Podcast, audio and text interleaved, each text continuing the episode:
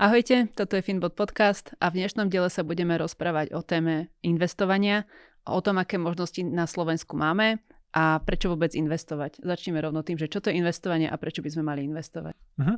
A investovanie si môžeme predstaviť ako nejaký presun spotreby v čase.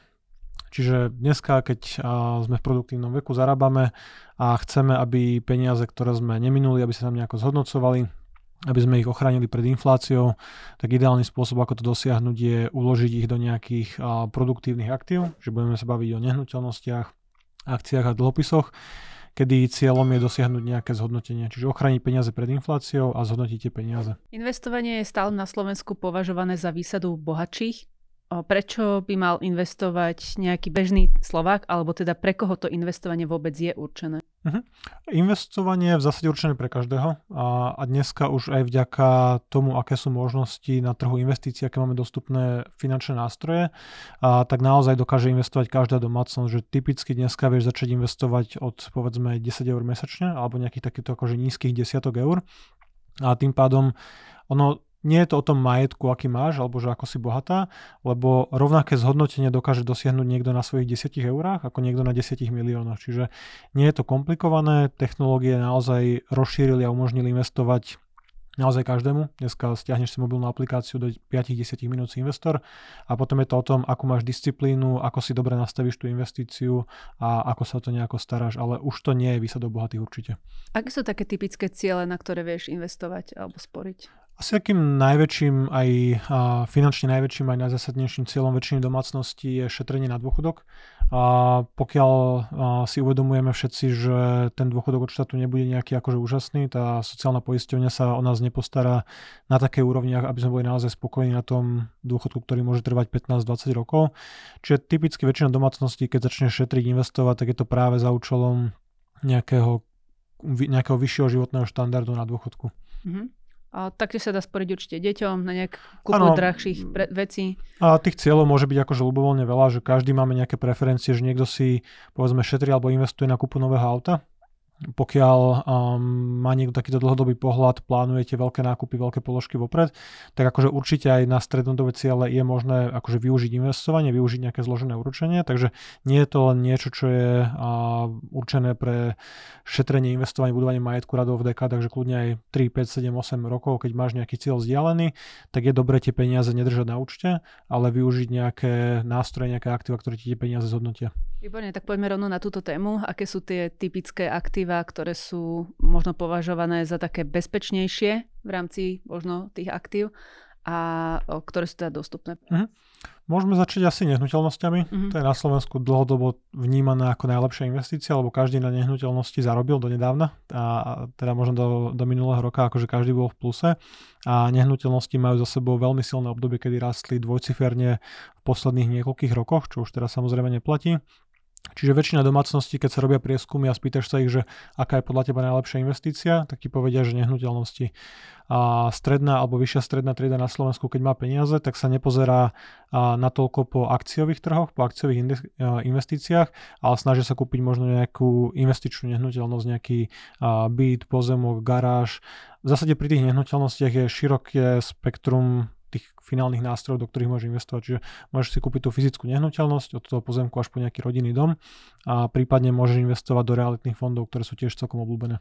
Myslím, že tam zohráva rolu aj to, že predsa len tie nehnuteľnosti je ľahké si predstaviť, ohmatať, že ľudia si to vedia dobre predstaviť, čo to je? Áno, že nie sú nutne najlepšia investícia, že keď sa pozrieme na to, koľko vieš zarobiť investovaním do nehnuteľnosti, tak na naozaj dlhých horizontoch, čo keď investuješ, to sa nebavíme o niekoľkých dňoch, týždňoch alebo mesiacoch, bavíme sa o rokoch alebo dekádach, tak nehnuteľnosti nie sú najlepšia investícia. Dlhodobo poražajú infláciu a vieš využiť nejaký lacný pákový efekt, že požičiaš si peniaze od banky a nemusíš si našetriť alebo nemusíš tú nehnuteľnosť kupovať celú za vlastné, ale sú s tým spojené nejaké riziká, ale presne ako si povedal, že pre väčšinu domácnosti je to niečo, čo mu rozumejú, čo mu chápu a nemáš toľko negatívnych príkladov okolo seba, kedy by ľudia prerobili nehnuteľnosti.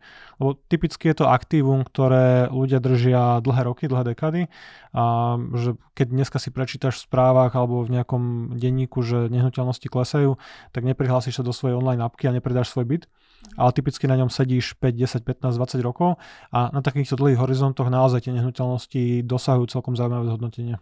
Nehnuteľnosti sú zaujímavá investícia aj z toho pohľadu, že pokiaľ si ty kúpiš nejaký byt, pozemok, akúkoľvek nehnuteľnosť ako fyzická osoba, čiže nejako na firmu, tak odkedy vlastne uplynie 5 rokov od kúpy, čiže 5 rokov ich musíš držať tú nehnuteľnosť a za predpokladu, že nemáš zaradenú v obchodnom majetku, kedy by si si znižoval daňovú povinnosť možno nejakým príjmom z prenájmu, keď tam máš hlavne hypotéku a podobne, akože to je asi samostatná debata na iný podcast, ale po 5 rokoch vieš predať nehnuteľnosť a neplatiť žiadne dane, žiadnych 19-25% a žiadne odvody, alebo teda zdravotné odvody, čiže 14%, čiže je to aj na Slovensku zvýhodnená forma investície. Za predpokladu, že vydržíš tú nehnuteľnosť mať aspoň 5 rokov. Mm-hmm. Tak poďme pozrieť na ďalšie možnosti. Veľmi známe asi, alebo teda ľuďom možno známy pojem akcie, dlhopisy, ale neviem, či si každý vie pod tým predstaviť, že čo to vlastne je. Ono tie akcie a dlhopisy alebo celkovo cenné papiere, finančný majetok, že pre ľudí to nie je až také akože uchopiteľné, že nemáme také skúsenosti a väčšinu vlastne histórii na Slovensku mnoho podvodov sa práve koncentrovalo práve do týchto finančných aktív, že aj teraz nedávno sme tu mali takú pomerne veľkú Ponziho schému, akurát to vyšetruje NAKA, kedy vyzerá, že investori prišli alebo pravdepodobne o niekoľko desiatok miliónov eur, raz za čas tu skrachuje nejaký emitent dlhopisov, nejaká arka a podobne. Ale v zásade, keď sa pozrieme na akcie, tak akcie a akciové trhy, teraz nehovoríme o konkrétnej jednej firme, ale akcie ako celok sú dlhodobo najvýnosnejšia forma aktív. Čiže pokiaľ máš dostatočne dlhý investičný horizont, povedzme 10 rokov a viacej, chceš si šetriť na dôchodok, pre deti, na vzdelanie, čokoľvek, tak akciové trhy ti prinášajú zhodnotenie niekde okolo 10-10,5% nominálne a keď si od toho odrátaš infláciu nejakú dlhodobú v západnom svete okolo 3%, tak 6-6,5% vieš zarábať naozaj na dlhom horizonte a bezpracne. Akcia reprezentuje nejaký podiel na danom podniku. Čiže keď investuješ do akcií, a to je jedno, či do akcií jednej firmy, alebo že napríklad kúpiš si akcie Tesly, Apple alebo nejakej inej firmy, alebo si kúpiš nejaký balík tisícov akcií vo forme podielového fondu alebo indexového fondu, tak ty si reálne spoluvlastník tej danej spoločnosti. Čiže vlastníš nejaký malý podiel Microsoftu, Apple, Google, čohokoľvek, čo ti napadne a dostávaš potom nejaké buď dividendy, alebo vlastne tvoje peniaze, tvoj kapitál sa zhodnocuje tým, ako rastú tržby, ako rastie hodnota tej danej firmy na burze. Dobre, ako teda viem nakúpiť akcie? Akcie vieš nakúpiť oveľa ľahšie ako nehnuteľnosť, že pri tých nehnuteľnostiach možno bolo dobre ešte spomenúť, že tá vstupná počiatočná investícia je veľmi vysoká. Keď si kupuješ nejakú nehnuteľnosť, akože investuješ priamo, čiže kupuješ si pozemok, garáž alebo nejaký byt, tak typicky potrebuješ aspoň 10-20% vlastných zdrojov, čo sú naozaj desiatky tisíc eur. Garzónka v Bratislave 120-150 000 eur, čiže musíš mať nejakú jednak bonitu na tú hypotéku, pokiaľ to financuješ hypotékou, alebo musíš mať naozaj desiatky až stovky tisíc eur. A kdežto do akcií vieš investovať dneska od 10, 20, 30 eur, čiže naozaj akože nízky vstupný kapitál. A vieš investovať raz za týždeň, raz za mesiac, raz ročne, kedykoľvek vieš odpredať časť tej investície, čiže je to likvidnejšie. Pokiaľ aj máš, dajme tomu, nejaký dlhodobý horizont 20-30 rokov a šetríš si, dajme tomu, na dôchodok a zmení sa tvoja životná situácia, potrebuješ sa dostať k tým peniazom, tak pri nehnuteľnostiach nevieš vybrať, ja neviem, 1/20 ceny tej nehnuteľnosti, že nevieš odpredať iba, ja neviem, proste čas chodby, kdežto pri akciách odpredáš čas akcií a peniaze máš dostupné na účte, čiže je tam vyššie zhodnotenie, menší vstupný kapitál a zároveň aj s tými peniazmi vieš jednoduchšie narábať. Dobre, keď sa ťa spýtam tak jednoducho, tak ktorú akciu si mám vybrať? Žiadnu konkrétnu. Akože keby som mal nejaký stroj času a viem sa pozrieť, že akým akciám sa bude dariť, tak samozrejme všetci by sme investovali do Apple, do Microsoftu, čo sú dneska akože najväčšie spoločnosti. Ale pri investovaní je veľmi dôležité rozumne riadiť riziko. Že znovu dám to do kontrastu s tou nehnuteľnosťou, že väčšina z nás kupuje možno 1, 2, 3 nehnuteľnosti v živote a povedzme si pravdu, aj to vlastné bývanie si nevyberáš podľa toho, že aký to má investičný potenciál. Že väčšina z nás si kupuje nehnuteľnosť v lokalite, kde sme sa narodili, kde máme rodinu, kde máme známych, kde máme prácu a to neznamená, že tej jednej nehnuteľnosti sa musí dariť nutne tak ako celému realitnému trhu. že môžeme si pozrieť nejaké dlhodobé dáta, kedy realitný trh rastie, povedzme, 1, 2, 3% nadmierovej inflácie, dlhodobo historicky, a to neznamená, že tak bude raz každá nehnuteľnosť. Že keď si kúpim, ja neviem, byt v Žiline, v Trenčine, v Bratislave, v nejakom meste, kde ľudia chcú bývať, kde sú lepšie platy, tak to môže byť zaujímavé. Kdežto keď si kúpim, ja neviem, pozemok na Orave, alebo neviem, proste garzonku v Michalovciach, tak nemusí to byť nutne dobrá investícia.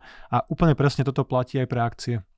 A na trhu máš dneska tisícky, desiatky tisíc rôznych spoločností a keď všetko stavíš na jednu kartu, alebo povieš si, že nakúpim si len Teslu, alebo naopak nakúpim si Volkswagen, alebo nejakú konkrétnu firmu, tak to neznamená, že dosiahneš automaticky tých 6% v čistom alebo 10% celkového výnosu. Každá akcia môže v zásade skončiť na nule. A ako každá nehnuteľnosť, každé jedno aktívum, akože nemáš nejaký garantovaný výnos, ale práve pri akciách vieš využiť veľmi jednoducho diverzifikáciu, kedy svojich 10, 20, 50 alebo 100 eur vieš rozložiť do tisícok akcií, čiže nemusíš špekulovať na to, že ktorá americká akcia alebo európska je najlepšia, vieš nakúpiť celý ten balík tých akcií. Typicky vo forme nejakého podielového fondu, alebo dneska ešte lepšie vo forme indexových fondov ETF, ktoré naozaj ti dokážu obsiahnuť celý trh tisícky akcií z celého sveta za pár desiatok eur. Ešte jednoduchšie sa spýtam, ako môžem za 20 eur kúpiť toľko akcií, keď jedna akcia má ďaleko vyššiu hodnotu? Pri akciách väčšinou, alebo takže akcie sú nástroj nejakého kolektívneho investovania, alebo nie, že akcie, indexové fondy alebo podielové fondy, čiže áno, nemôžeš za svojich 20 eur kúpiť akcie Apple, lebo si nevieš dovoliť ani jednu akciu. Mm-hmm. A rovnako si nekúpiš jednu akciu Tesly. Ale keď je nás povedzme 1000 takých ľudí, ako sme my, a dáme dokopy tých svojich 20 eur, tak máme dokopy 20 000 eur, nazvime to či už nejaký podielový fond alebo nejaký indexový fond a už tie peniaze vieme rozložiť do viacerých akcií. A keď máš nejaké indexové fondy, ktoré spravujú desiatky miliárd dolárov alebo eur alebo stovky miliónov, to je teraz úplne jedno, tak oni rozložia ten kapitál tých drobných sporiteľov, investorov do tých stoviek až tisícok akcií a ty si kupuješ podiel, alebo teda, že si vlastne spolumajiteľom všetkých tých firiem skrze to, že kupuješ ten nástroj, ten podielový fond alebo ešte lepší indexový fond. Dobre, vieš mi dať nejaké príklady zhodnotenia, že čo vlastne spôsobí, lebo tam vlastne, neviem, či sme spomenuli, funguje krásne zložené úročenie a vlastne tým vieme dosiahnuť ďaleko väčšie výnosy. Keď investuješ na akciovom trhu a povedzme, že zoberme si ten príklad tej akcie spoločnosti Apple, dneska najhodnotnejšia firma a má aj najväčší podiel na akciovom trhu v takých tých najväčších indexoch. A pokiaľ investuješ do akcií tejto spoločnosti, dajme tomu, že dneska si nakúpiš tie akcie, tak máš tam niekoľko zdrojov výnosu. A taký najznámejší alebo historicky veľmi významný zdroj výnosu pre investorov boli vyplatené dividendy. Čiže keď tá firma nám predá tie tablety, telefóny, hodinky, čokoľvek, tak môžu zobrať tie peniaze a rozdeliť ich akcionárom. Čiže vyplatíte nejakú dividendu, tak ako pri nehnuteľnosti by si dostával nájomné. Čiže máš nejaký priebežný zisk, ktorý môžeš s ním naložiť akokoľvek chceš. A druhým a aj väčším zdrojom výnosu je, že tá firma zoberie tie zarobené peniaze a investuje ich naspäť do toho biznisu. Čiže v minulosti Apple nemal iPhone, nemal tablety, nemal hodinky, nemal AirPody, nejaké slúchadka. A dneska každá z tých produktových línií im generuje desiatky miliárd tržieb. Čiže ty môžeš nechať tú firmu, ktorá je dobre riadená, má perspektívnu budúcnosť, aby tie tvoje peniaze zobrala a použila ich na nejaký ďalší rast. A čím má samozrejme tá firma väčšie tržby, väčšie zisky, tak prirodzene rastie aj tá hodnota na burze. Čiže máš tam nejaký nárast kapitálu a máš tam nejaký vyplatený kapitál vo forme dividendy. Prípadne firma sa môže rozhodnúť, že bude stiahovať z trhu vlastné akcie, čiže bude ich odkupovať, tzv. Buybacky bude robiť, kedy v obehu je čoraz menej akcií a tým pádom tá akcia má prirodzene čoraz väčšiu cenu. Dobre. Teda poviem ešte nejaký konkrétny príklad, keby sme si každý odkladali povedzme 100 eur mesačne po dobu 30 rokov a investovali ich do akcií, tak vlastne vedeli by sme si za týchto 30 rokov nasporiť, teda takto, naše vklady by boli 36 000. Alebo 360 mesiacov, áno, čiže 36 000 a tá finálna hodnota tej investície by bola nejakých 136 000 necelých. Čiže to je presne ten efekt toho zloženého úročenia, že ľahšie sa zložené úročenie vysvetľuje na jednorazovej investícii, čiže keby som dneska zobral úspory, ktoré mám, dajme tomu v banke, dajme tomu nejakých 10 000 eur a investujem ich, tak prvý rok, dajme tomu, že by som dosiahol 10% zhodnotenie, tak by som tam mal na konci prvého roka 11 000. Mm-hmm. Ale keď tie peniaze nechám ďalej pracovať a znovu ten akciový trh alebo nejaká investícia stupne o 10%, tak už nezarábam 10% na pôvodných 10 000, ale už zarábam 10% z tých 11 000. Čiže na konci budem mať vlastne nejakých 12 200 alebo koľko to vychádza, proste viacej. A čím dlhšie tie peniaze sú vystavené zloženému úročeniu, tým viacej zarobíš, jednoducho povedané. Čiže pri 8% výnose, čo je taký akože dlhodobý čistý historický výnos akciových trhov, po odrátane nejakých poplatkov, transakčných nákladov a podobne, tak za 30 rokov sa ti približne z 10 násobí tá pôvodná investícia. Čiže dnešných 10 000 eur investovaných na akciovom trhu sa zhodnotí za 30 rokov pri 8% na nejakých 100 600 eur cirka. To je presne ten efekt zloženého úročenia. To je celkom pekná suma na dôchodok, z ktorej sa dá pobrať nejaká renta. Áno, áno. A to sa bavíme o tom, že by som len dneska vložil peniaze a celých 30 rokov produktívneho života už by som tam nikdy nevložil mesačne žiadny ďalší vklad, čo je samozrejme akože hlúposť, že treba si šetriť priebežne dlhodobo, doinvestovať, priemerovať tie nejaké nákupné ceny, čiže využívať aj nejaké poklesy na trhoch, ale už len taký zjednodušený príklad na ilustráciu toho zloženého úročenia spraviť 10 násobok za 30 rokov bez toho, že by som do toho musel venovať nejaký čas, nejakú energiu, že proste raz si nakúpim ten indexový fond a už na to nemusím siahnuť 30 rokov. Znovu dajme to do kontrastu s tými nehnuteľnosťami, že o 5 rokov musíš vymalovať, o 10 rokov vymeniť nábytok, o 15 rokov kuchyňu, keď máš dom, tak strechu. Proste je to naozaj jednoduchá pasívna investícia, ktorá by naozaj nemala chýbať v portfóliu, v nejakom finančnom majetku žiadnej domácnosti. Ja by som ešte povedala pre zaujímavosť, lebo stále mám pocit, že málo kto to z bežných Slovákov vie, že vlastne aj druhý, tretí pilier sú postavené aj na práve akciách, kde vlastne takýmto rovnakým princípom investujú. Áno, áno. Keď máš na Slovensku indexový fond, tak väčšina ľudí v produktívnom veku sú zúčastnení v druhom pilieri, akurát si to neuvedomujú, že to je ich majetok, o ktorý by sa mali starať a ktorý by si mali nejako rozumne riadiť, tak presne indexové fondy investujú do nejakých 1400-1600 akcií v rámci indexu MSCI World, čo znamená, že nakupuješ najväčšie, najziskovejšie firmy z rozvinutého sveta z nejakých 20-22 krajín. Posledné dve otázky mám. Ako rozliším nejakú dobrú firmu, cez ktorú mám tie akcie nakúpiť od nejakej zlej alebo tých podvodov, ktoré si spomenul? Určite sa treba zamyslieť nad tým, že kam tie peniaze dáš. Že keď si niekde prečítaš alebo sa dozvieš, že akciový trh je dobré miesto na zhodnocovanie peňazí, to neznamená, že teraz budeš investovať podľa toho, aká reklama ťa naháňa na Facebooku, že tu si kúp zmenku za 10% a tu investuj do nejakej schémy, kde roboti ti budú obchodovať krypto alebo akékoľvek iné akcie. Čiže dôležité je investovať inteligentne, bezpečne, čiže riadiť to riziko jednak na úrovni tej investície, čiže diverzifikovať, mať nakúpené stovky alebo tisíce akcií práve skrze tie indexové fondy a zároveň investovať aj cez nejaké spoločnosti, kde je oddelený tvoj majetok od tej danej firmy. Čiže môžeš investovať cez banky, čo je väčšinou drahé a neveľmi komfortné riešenie, ale takou najlepšou cestou na investovanie je využiť služby obchodníka s cennými papiermi. Dneska je tých odcepečiek obchodníkov s cennými papiermi, online brokerov, sú ich desiatky, stovky.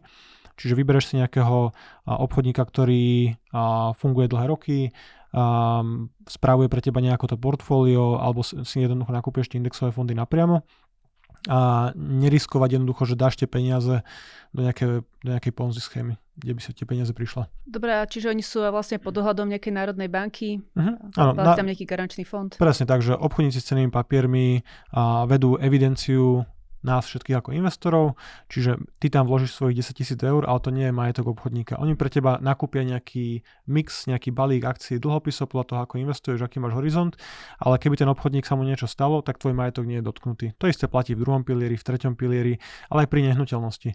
Že obchodník s cennými papiermi, môžeš si to predstaviť, že to je kataster, ktorý vedie tú evidenciu, ale ty si vlastníkom tej nehnuteľnosti, na liste vlastníctva niekde si napísané, že ty vlastníš túto investíciu a je to tým pádom bezpečná forma investovania. Dobre, ešte tá posledná otázka moja. Môžem prísť o všetko, respektíve ako mi pomáha čas k tomu, aby sa mi znížilo nejaké riziko mojej investície? Môžeš prísť o všetko pri konkrétnej spoločnosti. Že keď si vybereš nejakú spoločnosť, ktorej sa proste nebude dariť, ktorá budú klesať tržby, prípadne možno celkovo odvetvie, v ktorom podniká, v ktorom dosahuje zisky, môže zaniknúť, či už nejakým akože technologickým vývojom alebo čímkoľvek, tak akože môžeš prísť o všetko a to je presne dôvod, prečo nechceš držať len 1, 2, 3 alebo 10 akcií. Že preto investuješ do tých 100 akcií alebo 1000 akcií cez ETF, cez indexové fondy, prípadne cez podielové fondy. Ale v takomto prípade akože neprídeš o všetko. Že neviem si predstaviť realistický scenár, kedy by hodnota spoločnosti ako Microsoft, Google, Facebook, Volkswagen, výrobcovia potravín, liekov, oblečenia, kedy by ich hodnota bola nula. Lebo my všetci ako občania, spotrebitelia, proste my keď míňame peniaze, tak to sa prejavuje vo forme ziskov pre tie firmy, ktoré tie tovaria a služby vyrábajú. Čokoľvek si kúpime na seba, zasvietime svetlo, natankujeme, tak vždy na tom niekto zarába. A ty ako investor, pokiaľ vlastníš podiel na tom podniku, ty vlastne participuješ, dá by sa povedať, že parazituješ na ziskoch tej firmy, že ty si nemusíš mať hlavu s tým, že ako zarobím na Apple, lebo asi nikto z nás nevybuduje druhý Apple, alebo druhý Microsoft, alebo druhý Google, ale ty si vieš nakúpiť podiel v tej akcii a viesť sa na úspechu tej danej firmy, na raste ich tržieb a na tom, ako sú vlastne čoraz ziskovejší. Dobre, aby som mal ešte veľa otázok, ale to niekedy môžeme samostatne prejsť. Môžeme samostatne ešte jednu výhodu, keď sme to vlastne spomínali, aby to bolo férové, že nehnuteľnosti na Slovensku po 5 rokoch nemusíš platiť žiadne dane a zdravotné odvody, tak toto zvýhodnenie platí dneska aj pre akcie, alebo takto platí to pre cenné papiere nakúpené na regulovanom trhu, čiže na burze, pokiaľ si fyzická osoba, čiže bežný človek a držíš tú akciu aspoň 1 rok alebo nejaké ETF-ko. Čiže ešte výhodnejšie. Je to ešte výhodnejšie. Čiže stačí ti nakúpiť, neplatí to pre podielové fondy, lebo tie sa typicky neobchodujú na burze, väčšinou si ich nakupuje štandardne cez nejakú správcovskú spoločnosť, ktorá ti vydá podielové listy, emituje ich a potom ti ich vyplatia, redemujú, čiže pre podielové fondy to oslobodenie neplatí aktuálne v roku 2023.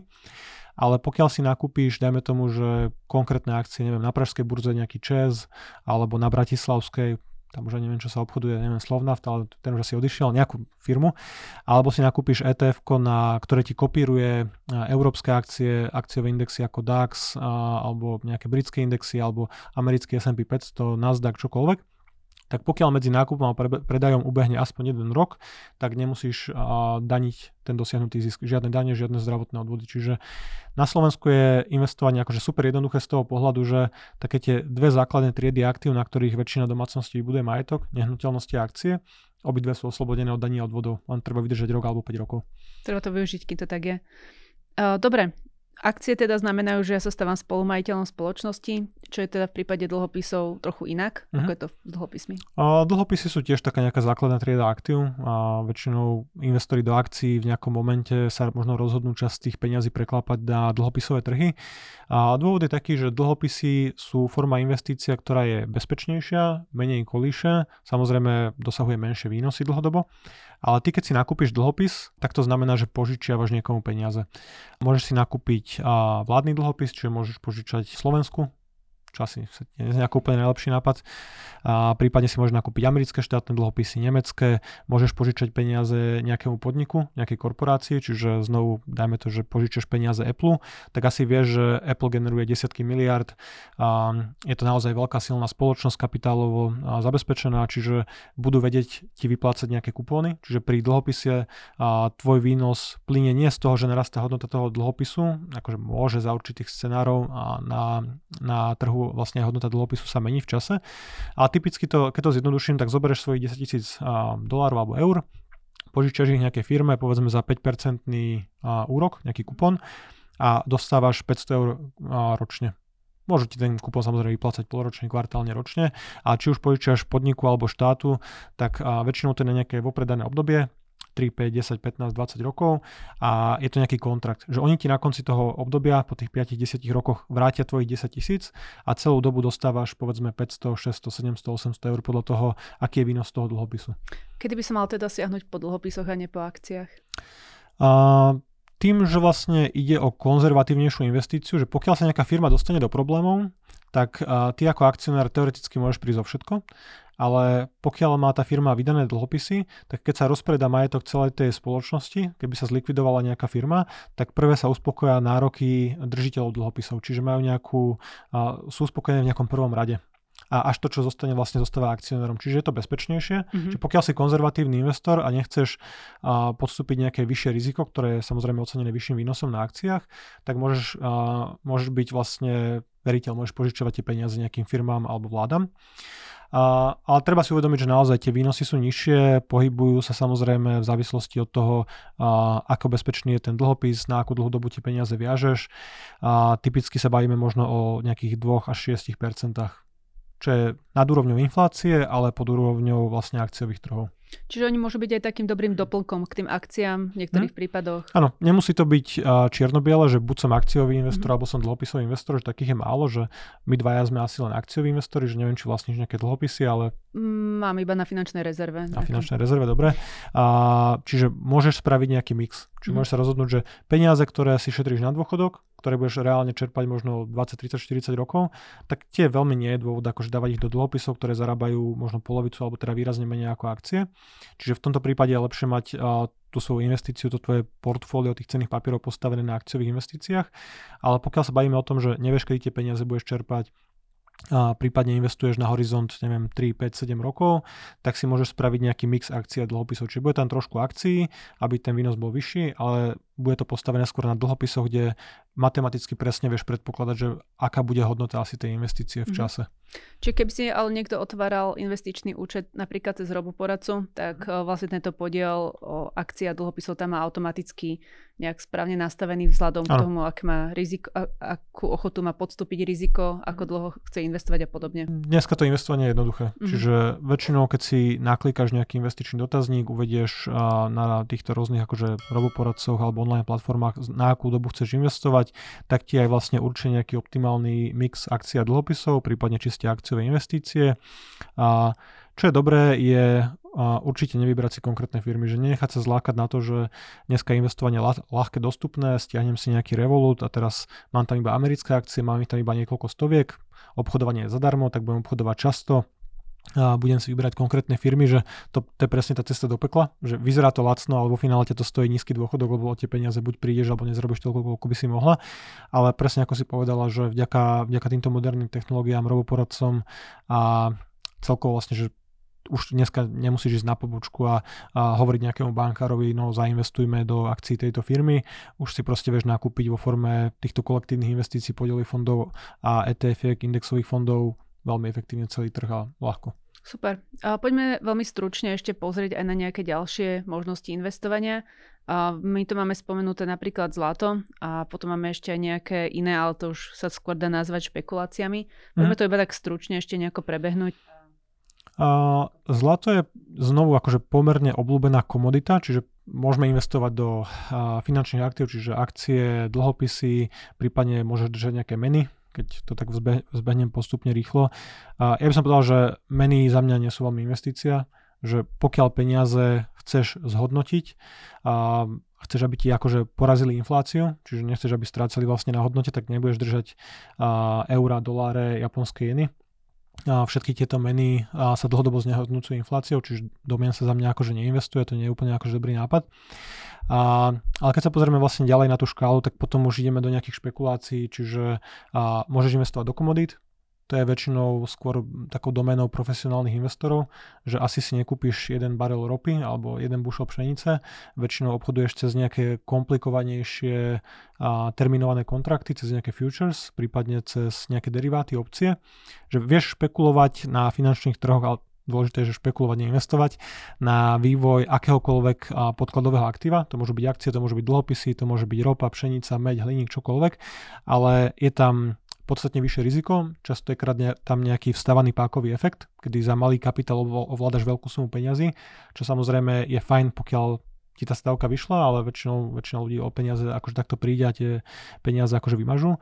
Ale keď sa vrátime k tomu zlatu, keďže to je taká akože dosť obľúbená komodita, za mňa je to skôr dôsledok akože nižšej finančnej gramotnosti a takých neúplne odôvodnených obáv z toho, že ako sa budú vyvíjať finančné trhy. Lebo keď sa pozrieme na tú históriu dlhu, tak naozaj najlepšie aktívum sú akcie. No prečo? Lebo dlhodobo rastie ziskových firiem, firmy inovujú a vlastne vždy prinášajú nejaké zaujímavé produkty a služby, ktoré si kupujeme, čiže preto akciový trh rastie. Ty keď vlastníš zlato, tak typicky si kúpiš nejakú tehličku, keď si bohatá, alebo si kúpiš nejakú mincu. Povedzme dneska cena zlata za 1/3 uncu, čiže niečo cez 30 gramov je okolo 1800 eur alebo 2000 dolárov.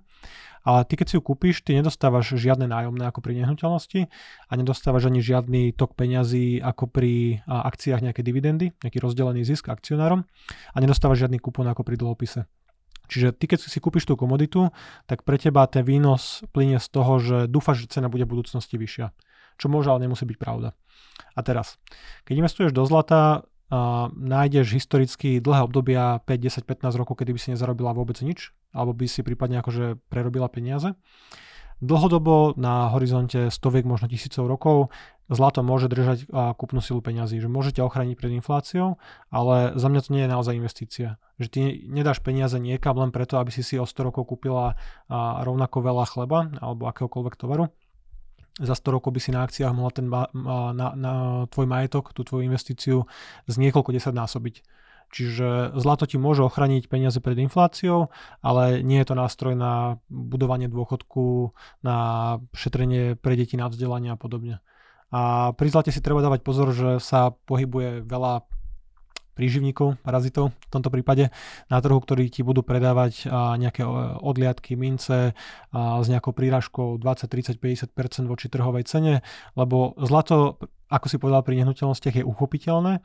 Chytíš si tú mincu, je ťažká, príde ti to, povie ti ten predajca nejaký zaujímavý príbeh, ako to vlastne vždy ochrání tvoje peniaze pred stratou hodnoty, čo je fajn, ale tak tvojim cieľom nie je akože ochrániť peniaze pred stratou hodnoty voči inflácii, tvoj cieľ je zarobiť, znásobiť tie prostriedky nejako rozumne. Čiže zlato za mňa akože nie je veľmi dobrá investícia. Dobre, na ktoré špekulácii si sa ty možno sám popálil? Ja na všetkých.